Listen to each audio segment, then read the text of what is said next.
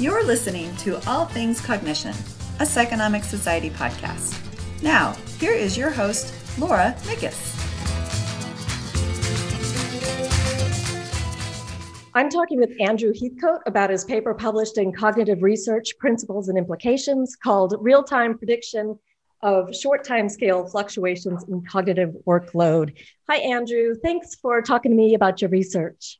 Hi, Laura. Yeah, thanks for, thanks for talking to me about it. So, your work is usually pretty heavily mathematical and theoretical, and the topic of this paper is more applied than usual. And there's only one equation so what's are happening? You, are you implying that I have lots of? I try my hardest not to have lots of equations. Although the first author is a, a, a postdoc of mine who's um, very technical, so you know there was a definite sort of need to push down some of the technical stuff. But the, the genesis of this project was a very applied question, and one that fits pretty well with Jeremy Wolfe's sort of vision for this journal, I think, which was that we had got some funding from the uh, Australian um, uh, Defence Science Technology Group, and they were very interested, as lots of people are, in automation. Now, automation is typically not something that's going to completely take over a task from a human, but it's going to help uh, because it's not really good enough to completely take things over. But there are upsides and downsides of this. So, if the automation is working very reliably, then humans can become disengaged. And there are some pretty high profile cases of people driving their Teslas and becoming disengaged and paying the price of um, you know, being killed because they didn't come back into the loop when they needed to. So there's an underload issue. And of course, there's also an overload issue. So at times you um, uh, have too much on and you're going to start failing. Now, that seems the ideal time for some sort of automated aid to come in and help you. But the question is, how does the automated aid know when to do these things? How does it know you're underloaded and that it could give you some jobs? Or that you're overloaded and really you shouldn't be interrupted at this point in time. Now, we're used to working with human team members who are very good at this because they can pick up various verbal, non-verbal, other signals that let them know they have a situational awareness about the workload of their team members, hopefully, at least in well performing teams. So, what they wanted to know in this project was is there a way that we can give automation the same or, or analogous sort of situational awareness? About the workload of an operator in a complex task. So that was that was the key question. Now, in the in the nature of I'm going to call it creepy, and I shouldn't, but um, CRPI. Um, in the nature of the journal, their mission is to say, well, sometimes these applied things bring up fundamental research questions. So the applied question is, can you predict workload at least on a short-term time scale? That is, you know, knowing where they're at right now, can you know what they're going to be like in three to five seconds, something like that? And then that brings on a sort of theoretical question because we mainly think of cognitive capacity in two ways. One, in a sort of bottleneck way, that there's a limited capacity channel, and that uh, if something's in it, then something else can't come in, it's got to wait which is a very brief timescale thing. So once that thing's through, then the next thing can come in.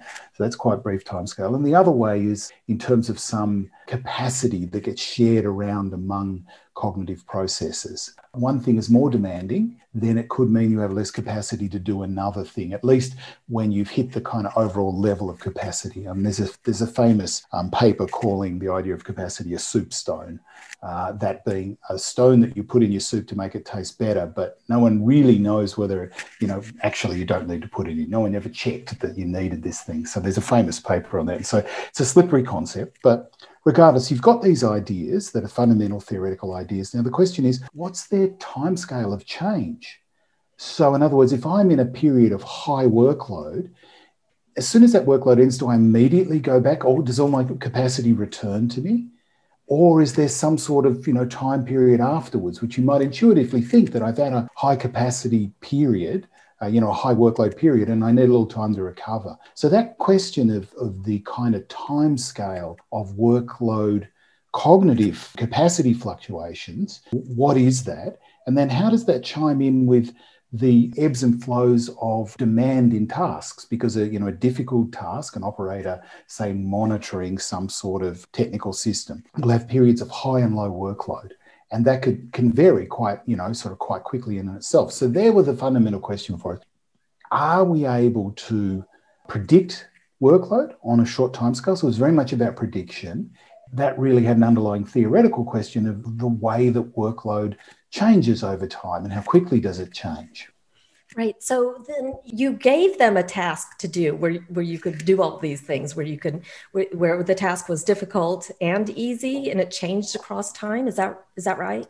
So we made up a sort of video game task in using Unity, one of the big um, game engines, and it was an asset management task. So, and th- these are common tasks where, where operators have to manage a bunch of assets, have to monitor them, and then and maybe intervene at times. To you know, so check are they okay, and if they're not okay, do something about it. So our specific task was you were managing a fleet of UAVs, unmanned aerial vehicles. You kind of viewed them from above, like a bird's eye view. They were flying over the ocean. We had more difficult versions where they were flying over, you know, pictures of cities and things like that, but that would just became insanely hard. So we made that a bit easier. And so they're flying around and they have fuel which drains over time. And your task is to keep them fueled. And so to do that, you could move your mouse over and they're moving around the screen, right? So they're bouncing around this screen, not really fast. They've got 30 seconds to transit the entire screen, something like that. You, you can move your mouse over a UAV and that'll bring up a fuel gauge. You can see how much fuel it's got left. And if it, it's down in the red zone, got less than 25% left, you can click on it to refuel it. And then the game had some rules, which were that if it ran out of fuel, it'd blow up. All right, you, lo- you lost a lot of points. And a new UAV would come in. If you clicked on it at the right time, when it had less than 25% left, then you could refuel it. But if you clicked on the wrong time, that was a false alarm refuel, you would lose points for doing that. And then it cost you some points if you checked the UAV by hovering over it to check its gauge. When it, you know, it was in the refuel zone, um, you, you get a bonus. That was a good good check. But if you checked when it wasn't, it was a bad check. So what you had to do here was maintain a kind of situational awareness of the fuel state of all of these UAVs running around and make sure you service them, ideally in the right order. Deal with the ones that are, you know, low fuel and so they don't blow up. To make an explicit and a kind of benchmark uh, workload manipulation was you either had to manage three, which was manageable, you had to pay attention, but it was all right. Five, it's getting tough. Seven, it was hell. Things were blowing up, stuff was running around, you know, and and you did this over a two minute period.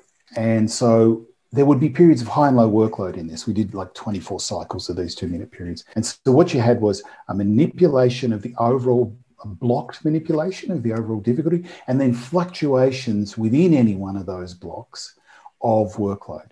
And so we had that block manipulation as a kind of benchmark, and then we had the fluctuations over time depending on the events that were occurring uh, that we were trying to predict workload with. It, it sounds kind of fun. Did participants like it or was it stressful? Actually, we, we recorded EMG as well, although it's not in this paper. And, and what it looks like was that they were stressed in the first session a bit. But then in, they did two sessions. In the second section, they got kind of used to it and they knew how to manage it. The stress seemed to go down. Oh. And so, yeah, I think it was with the seven, you know, and you're trying to do well and things are blowing up. Yes, it's going to be a bit stressful. So it, it had to be demanding. What we wanted to do was make this a task that took you from manageable to really, really difficult so that we could really see a big spread of workload. So workload is you're you're overloaded with seven. Are you That's underloaded right. with three or three is just, just three was probably not particularly underloaded. You had to pay some attention, a little underloaded, but but really you were it was fairly reasonable load. Why did they come back for a second session? I guess this is just something that I I think is often the case that expertise and practice can interact with the effects you're interested in. And because we were interested in, to some degree, you know, what would happen with more expert operators. So, you know, particularly in the military context, you know, often those people are very good at their tasks. You know, I'm not saying that people here with two one hour sessions are going to be, you know, expert, but I wanted to at least look at that factor and that change. Right. So what did you find? Well, there's one other missing ingredient here, oh, which is how do we measure workload itself? So, what's our kind of gold standard measure? So, it turns out that there's one out there that, that, that gets used to decide whether I don't know, Mercedes Benz or BMW gets to put in a new heads up display in, in your car or, or another widget or gadget on it or extra buttons, right? Because these are all distracting things. So I'm working here with a guy called Dave Strayer at Utah, and he gets a lot of funding from AAA to check the workload imposed by vehicles because that demand can, of course, distract you and then you have an accident. And so this is a really important real world issue he's done a bunch of studies looking at how you could best measure workload. And the one he likes the best is um, something called the DRT, Detection Response Task, DRT. Now, the DRT is a really simple idea. It's a secondary task workload measure, and it, it, goes back to what I said about capacity before. So, if you're doing your primary task, that is, you know, monitoring the UAVs, then every so often, every three to five seconds, randomly, you know, um, jittered, you got a little um, buzzer on your clavicle, and it buzzes, and you've just got to press a button. We put the button on a foot pedal and so, but but they've got this stuff set up for cars where you've got a little thumb switch and you're driving, and maybe there's a little. I think their setup is they have a little wand with an LED, and when the light goes on, you just press the button. Now, this is something you can automate very easily. It doesn't really distract you much from the primary task, and so you just your task is to do your main task, but just press that button, do a simple response time. And it turns out that's a very sensitive measure of your workload state. You're going to be slowed if you're under high workload, and you're going to emit more often. That is, you're simply going to fail to respond. Dave did a nice study comparing this with a subjective assessment. The classic one that's used is the NASA TLX, which asks you about this stuff, and an ERP measure. And essentially, the DRT is up there with the NASA TLX, uh, maybe a little bit less in terms of its sensitivity, and then the ERPs are way down. They, they work, but they're really noisy. But the trouble with the subjective workload assessment is it's retrospective and it's very coarse temporal sampling. So you get to know about, you know, what happened 10 minutes ago. But we don't need that. We need real-time measurement. Our idea was we look at primary task events, you know, whether things have blown up or whether you've you've checked with something, and we say, can that predict your DRT in the next three seconds later, or you know, we looked at a window three to five seconds later, and we built statistical predictive models saying to what degree can we predict your DRT response time or your omission rate based on events that had just happened. And our aim here in the long run would be to remove the DRT because that can be a little intrusive. And I'm actually doing some other work um, eh, with the with the Navy in Australia where we're looking at the design of submarine control rooms. And I've been trying to get them to use the DRT, but they're a bit like, yeah, but it's kind of intrusive and we don't want to use it. And I'll get them to do it eventually. The idea is that this DRT you just use for calibration. And then eventually you can develop a predictive model that can predict your workload in the next few seconds just based on the successful predictors of the DRT. So, in other words, if that statistical model can predict DRT, then we're saying, well, that means it can predict workload. And we would then use that as something that the automation would say, hey, it statistically would say, hey, they've just had this and that happen to them. The situation is like this. And so, look, they're going to be underloaded, they're going to be overloaded. Does that, does that make sense? Yeah, that makes perfect sense. They're doing the task of refueling the yep. UAVs, and then at the same time, they're having to respond every time they get a buzz. Click, click with the foot pedal every time they get a little buzz on their on their clavicle. And, and you looked at the, the results of both tasks. You modeled oh, we, the DRT timing, and then you looked at the, the, the accuracy. Yeah. That's the sort of things. What we first did was we we said, can we validate the DRT? We kind of know it works, but let's make it sure it works in our task. And we looked at the change in DRT RT from three to five to seven UAVs, and they slowed down hugely. So we know that, and they made more omissions. So we know that kind of validates it as a measure. And then what we want to do um, is say, well, can we now use this valid measure as the gold standard on which we, we're going to try and predict by events that are occurring within the game, the primary task event? Right. And okay. what happened? So, what happened? Yeah. So that very nice piece of psychology here. So it turned out that what mattered were measures of situational awareness. We just started out with events. Did it just blow up? Did you successfully refuel? Did you hover over successfully or unsuccessfully? All that sort of stuff. And what we got was the predictive performance wasn't great of any of those things by themselves. They didn't really predict all that well. And this prediction is a it's a kind of high bar. We weren't looking, is it significant? We were looking, did we get out of sample cross validation? So, in other words, what we do is we develop the model based on one set of participants, and then we'd say, well, given that model, how well can it predict the behavior of another set of participants? So this is the toughest form of cross validation, right? Because it's not just predicting trials from the same person, predicting performance of other people. So you build a model on one set of people, you look at your predictive ability on the other set of people. So this was something that's been happening a bit more in the literature looking at workload measures, but no one's really tried it in the short timescales. What they typically do is that blocked thing. They go, all right, you know, you're in a high workload block here. Look, my measure X is bigger here or less here than it is in a low workload thing. But no one had tried this fast timescale prediction sort of way of doing things. And so it didn't look that great on the first go around just with events, but that kind of keyed us into that the things that did have some predictive ability looked like things that were about them losing situational awareness. So they started checking more often you know, so they weren't sure what was going on. So what we did was then develop a set of more refined predictors. And they were the things like what's the average fuel load of the fleet that's out there at the moment? If you're aware that there's a lot of low fuel vehicles out there, then your workload is higher. We have measures uh, looking at the order in which you check. Ideally, you should check the ones that are closest to out of fuel before the ones that are high, right? If you're understanding what's going on, and some other measures related to the number of times I checked recently, things like that. When we did that, prediction performance was a lot better. And indeed, what we could show is some these measures, like that, that measure of weighted fuel, the one standard deviation difference in that, predicted about as much bump in workload as going from, say, five to seven UAVs. So we got predictions. So what? Did we get good prediction? Was it big?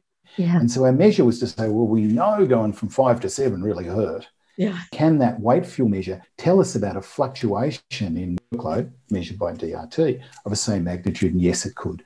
In the end, I think the answer to this is that yes, indeed, there are ways of predicting workload in the short term, that fluctuations of workload in the short term can be quite large. They can move around quite quickly. And so there is the possibility of developing uh, and this is not something we did, but it's, you know, this is sort of proof of concept that it could be done of developing ways of predicting workload so that automation could indeed get that sort of situational awareness that at least good team members also have.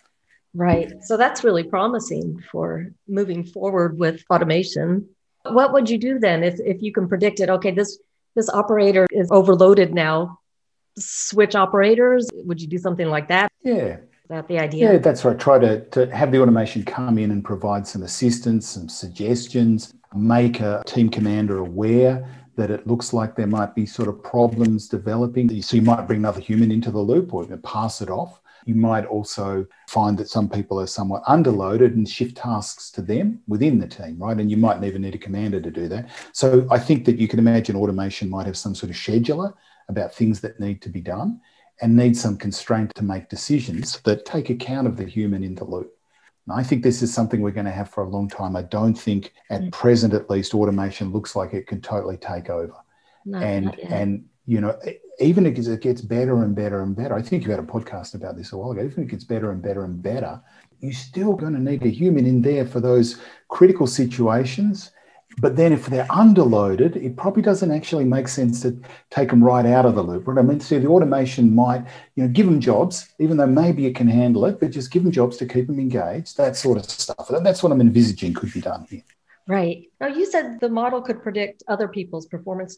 In a cross validation sense. So, the way this would work would be you would take the data from one set of people, you would learn a predictive model, and it wasn't anything super sophisticated. We just used linear mixed models, right? So we just used linear mixed models that then you can draw a predict out of. And then we fed into that model the data from another set of people, and we got it to predict what they would do. In other words, the predicted RT and the observed RT. And then we just sort of took a normalized mean squared error and we looked how how good was that. And we technically what we did was we developed a whole load of different models with uh, different factors in there. So i think it was you know thousands of models in the end that we fit. And then we compared them on measures like aic or bic in terms of doing model selection. Always really the, the, the thing for us was the ability to predict the performance of other people right? So in other words the, the ability to predict things that you hadn't seen this is something that people have called for for more to more of this to happen in psychology. Not that things are significant, but they're able to predict. The machine learning people, in particular, have said psychology should care more about prediction uh, than explanation. I, I, think both are important here. Mm. But you know, this this certainly was, in a practical sense, prediction is a powerful thing. Right. Yeah. So you responded to that request. So what does it mean uh, theoretically? What's the soup stone? Yeah, right. So I don't. We're certainly not deciding between continuous uh, measures of capacity and bottlenecks. But what I do think it means is that your ability to do cognitive work can fluctuate quite quickly. You can have periods of low and high workload, So if you're in a high workload situation, then it does look like that as soon as the workload out there goes away, then your capacity comes back up again. Now, that's not to say you mightn't be tonically stressed or something. that could certainly be something that could overlay on the top of it. Interestingly, the EMG measures and the DRT measures differed. EMG tends to pick up a lot more just stress. There's a paper being prepared on this. We did find that some measures of the fluctuation in EMG seem to be more about cognitive workload. This is a big issue in general here for the measurement of workload. There's a lot of people out there taking physiological measures because they seem very attractive in this domain, right? Mm. Non intrusive, um, although sticking the electrodes on you can be a problem or whatever, you know, it can be intrusive and physically moving around. And they often actually, if they don't do that, then they get interfered with by ambient things like uh, pupillometry gets affected by ambient light, um, you know, that, that sort of stuff. So these workload measures are out there and could be, I guess, combined. I mean, I'm not sort of wanting to rule them out, but they have a problem with interpretation. What are they really measuring? Yes, there's a change in physiology, heart rate variability changes. What does that mean? Is that specifically the cognitive workload construct? So I'd like to see more of that research using DRT because it feels, feels to me that DRT is kind of fairly undeniably, you know, the, the secondary task, you know, the dual task measure of workload that it's based on. That that sort of framework is very old. I think it last 1898 was one of the references I found to you know when that first was used as a way of understanding workload. So it seems to me that the trouble with the physiology is going to be what does it mean, and it's very noisy. But I do think in the future, what we might get is if we can validate the right bits of the physiology, we might bring all of those things together. So we can build predictive models that maybe leverage a number of these measures. But at the moment, I would say it's pretty clear there's a lot of engineers very interested in physiology who haven't really thought too much about the psychology of it. I think we're needed in that, in the development of these systems, to really say, hey, wait a minute, what's the psychological concept you're measuring here? And what does it really mean? And how is that related to the physiology? Is that one of the things that you're doing next? You're, are you following up on this work besides the stuff that you're doing with the Navy in Australia? Yes, the Navy stuff will follow up a bit on that. I don't have any researchers directly trying to build the predictive models yet. Got an interest in doing that, this was a fairly full on project run in a year on very fast timelines. Mm. So we're all recovering from that now. And, and it was a very big team as well. I have to thank everyone on the team. We, the experiments were conceived of over email between three continents. They were run in the USA. Much of the analysis was done in Europe. And you know, I was in Australia for part of that, but then also went to Europe and also into the US. So fun stuff. But no, I haven't been seeking funding to try and build that predictive model, but I do mm. think it's viable and hopefully people will be interested in taking it up. That'd be great. Yeah, I hadn't heard of the DRT. Now I just want to use it. It's an ISO standard. So it's actually an international standards organization certified standard way of measuring workload, believe it or not. They have a protocol that says how you should do this. It's particularly for in-vehicle workload measurement. So it gets it gets used uh, by regulatory bodies, as I said, to decide how our cars are configured. I've got a theoretical interest in the DRT, so I've published a few papers now modeling the DRT because I do this evidence accumulation modeling with Spencer Castro, a PhD student of Dave Strayer's. We've got a, a number of papers now on this, and that's an ambition, um, perhaps betraying my more theoretical orientation for me to take this work forward. So the DRT has an RT and an omission component.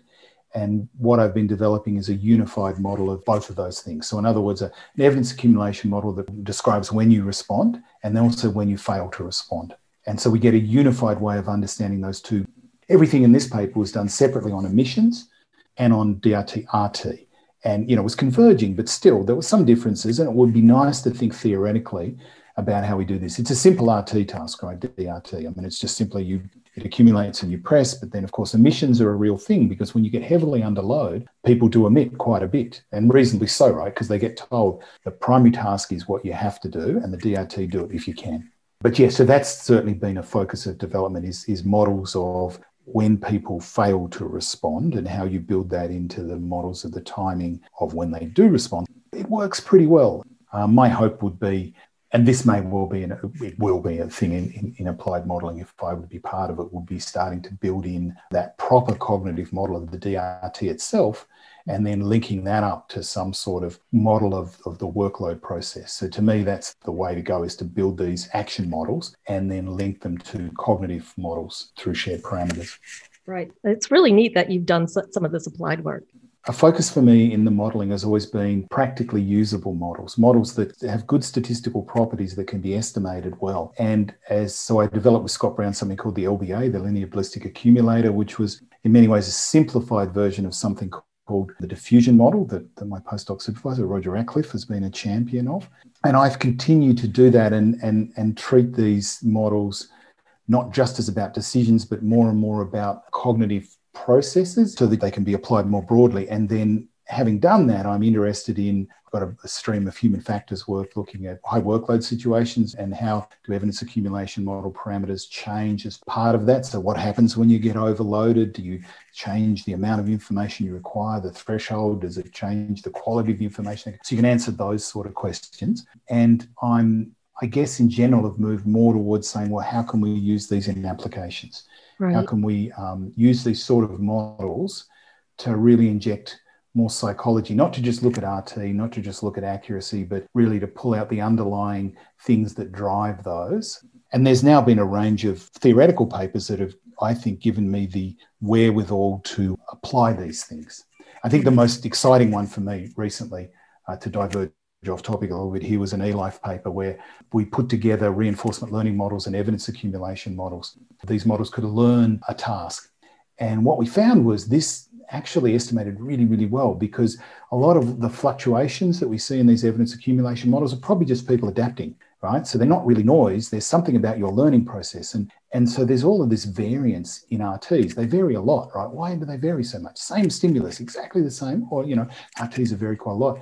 And my hypothesis is that we're constantly ready for adaptation. Experiments are weird, right? They're independent densely distributed time periods. The world isn't like that. You're always ready for the world to change. So you've got these adaptive mechanisms that are constantly moving around the amount of information you acquire. And I think the real power is going to be as we, and I'm, that's what I'm working at the moment is bringing those together with the evidence accumulation models, two most successful classes of cognitive model that are out there, and then building them in ways that can apply to more real world tasks. For example, confidence ratings is one that I've got just about to send off, where I've taken fairly simple evidence accumulation models and been, been able to model confidence ratings. Uh, oh, really? Whereas, everything else that's out there is kind of unusably complex in many ways. Long way round, Laura, is that what I, am interested in doing is taking these mathy models, these computational models, and making them practically useful right? Things that can actually be used by psychologists can be used in applied settings. And so that's been a long, long road, but I feel like it's really beginning to come together now. And so I'm, I will be doing more of this sort of stuff, I hope. It surprised me when I saw the paper from you, but it does make so much sense that you would go in this direction. And it makes sense for you to do it because you have a foundation there to build on. And I think the theoreticians, the mathematical psychologists also have a responsibility to make their work, bring it out of the ivory tower a bit, and at least make it deal with realistically complex problems. You know, this is a an issue I think we have that we go, oh, here's an interesting phenomena. Let's control away almost everything that's interesting and then look at it, you know? and so people get frustrated with that, and the applied people get frustrated with that. And I think we need to have a movement together where they're willing to realize that you can't be simple minded about this stuff. Like it's going to be complicated. And that we've got, you know, a good hundred years of understanding mental processes, you know, and that we need to bring that understanding to link in with the kind of obvious thing oh someone's more accurate they're faster whatever. It's not that simple. You can't just take those measures and treat them in a simple minded way. So i'm trying quite hard to push in from that end but you probably think my papers don't look that way at all. They're probably too complicated in expression. But, but i am i collaborate a lot and i'm very interested in collaborations where i can take this sort of stuff and then bring it into useful real world settings this is great. Thank you so much for talking about your research. Thanks for doing this. Thank you for listening to All Things Cognition, a Psychonomic Society podcast. If you liked this episode, please consider subscribing to the podcast and leaving us a review. Reviews help us grow our audience so that we may reach more people with the latest research about cognition and the psychological sciences. See you next time on All Things Cognition.